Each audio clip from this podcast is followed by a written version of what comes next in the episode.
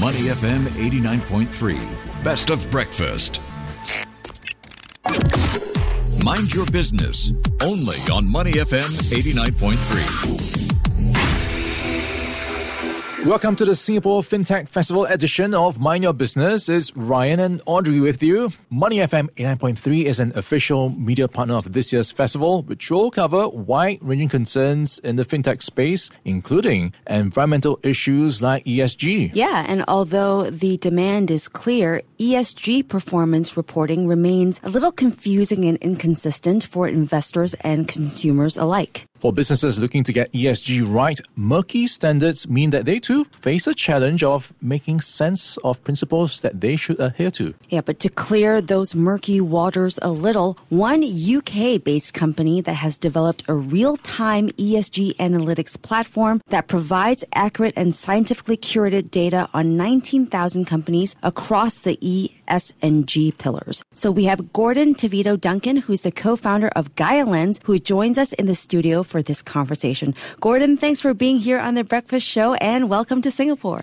Pleasure to be here. Great. Okay, so let's get started. GaiaLens, you know, calculates ESG scores for like 19,000 companies in real time. For our listeners, could you maybe give us a quick breakdown of the key aspects under each of the ESG pillars that are covered on your platform? Yeah, we calculate real time scores every day for our 19,000 companies that we cover. And our scores have four different levels to them. So there's an overall ESG score, pillar level scores, ES&G, theme level scores, and then the lowest level is factor level scores. Okay. So underneath the pillars, there are a set of themes for each one. So for the environmental pillar, we're looking at waste management, water management, greenhouse gas emissions, uh, environmental impacts, and energy production and consumption. For the social pillar, we break it down into three main themes. So we're looking at workforce, community, and customers. And then for governance pillar, we're looking at leadership and management, uh, business ethics, risk and crisis management, and business model and innovation.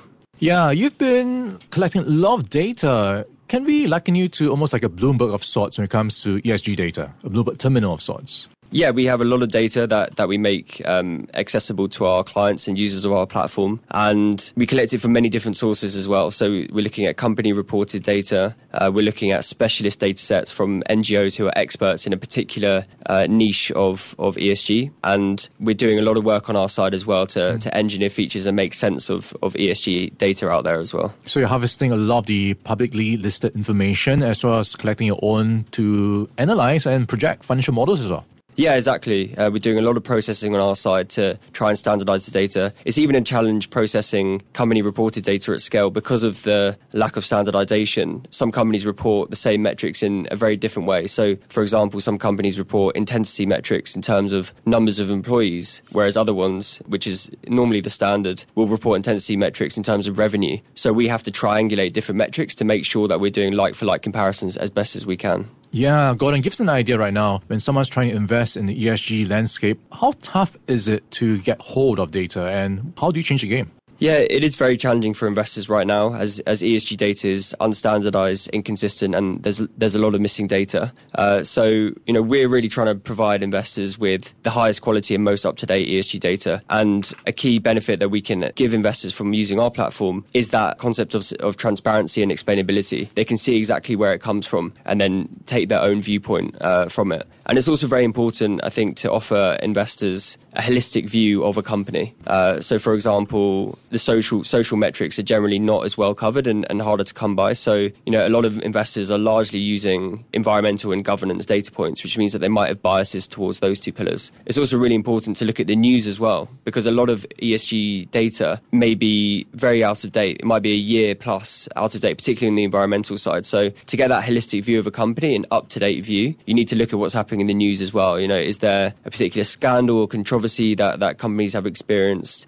And that's really important to, to keep investors up to date as well. Yeah, uh, you definitely touched on some of the concerns and challenges in the ESG space. You spoke about the lack of standardized regulation across various countries and regions. Another issue that we wanted to bring up is greenwashing. How much greenwashing occurs as a result of this lack of regulation? And is that an issue at GaiaLens? Yeah, greenwashing is definitely a, a, key topic that a lot of investors are concerned about. And and yeah, it is a result of, of the lack of reporting regulations out there. And I mean, being realistic, ESG has grown dramatically over the last decade, and, and I think each country and region has tried to figure out what is important to, to them in terms of ESG metrics to focus on. But greenwashing definitely happens uh, because you know a lot of companies don't have to report in the same way they have to do financial reporting. And let's be honest as well, you know, corporations are profit maximizing entities, so, so they're they're generally going to do the minimum level of reporting they have to because it's a cost to them to do that and set up these functions. But it also happens on the investor side as well. You know, we've seen this year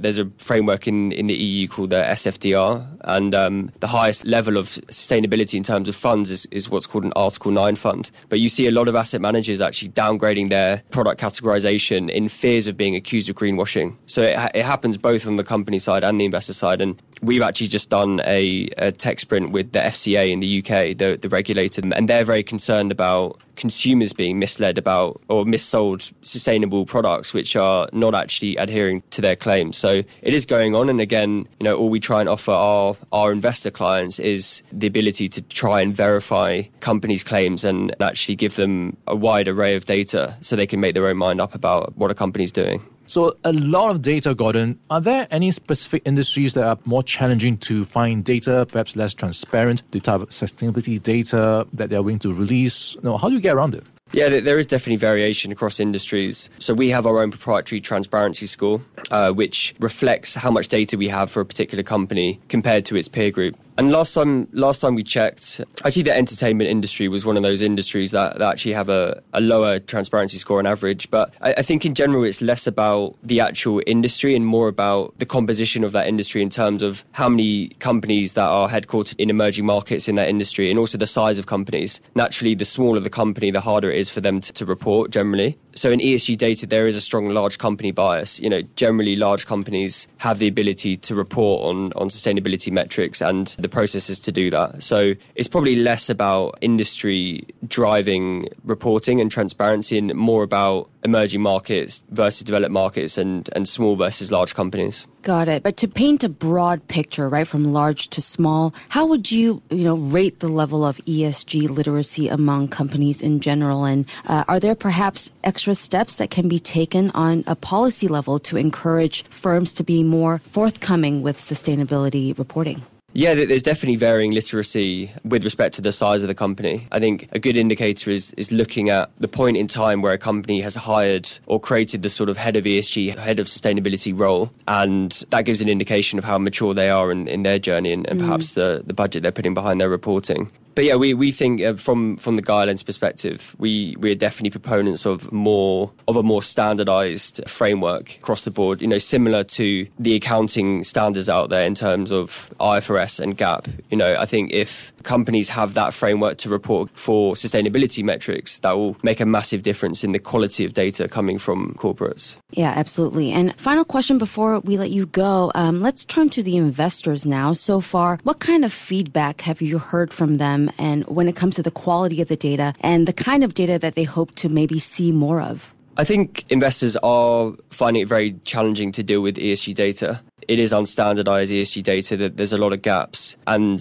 the quality of data, you know, varies a lot from company to company and, and region to region. So again, I think investors do really want to see that kind of more convergence in, in reporting standards and more companies reporting across the board. You know, as I mentioned, you know, a lot of companies are focusing on the environmental side, but also investors do want to see more social pillar related metrics as well, which are really important to them. So there's a lot to be done, but hopefully things are moving in the right direction. You know, there are different countries and, and regions trying to collaborate on bringing together uh, the convergence of, of ESG reporting. Absolutely. Lots more to look forward to in that space. Gordon, thank you so much for joining us in the studio this morning. Thank you. We were speaking with Gordon Tveito Duncan, who is the co founder of GaiaLens. You're listening to Money FM 89.3. To listen to more great interviews, download our podcasts at awedio.sg or download the AWEDIO app. That's A W E D I O, AWEDIO at the App Store and Google Play.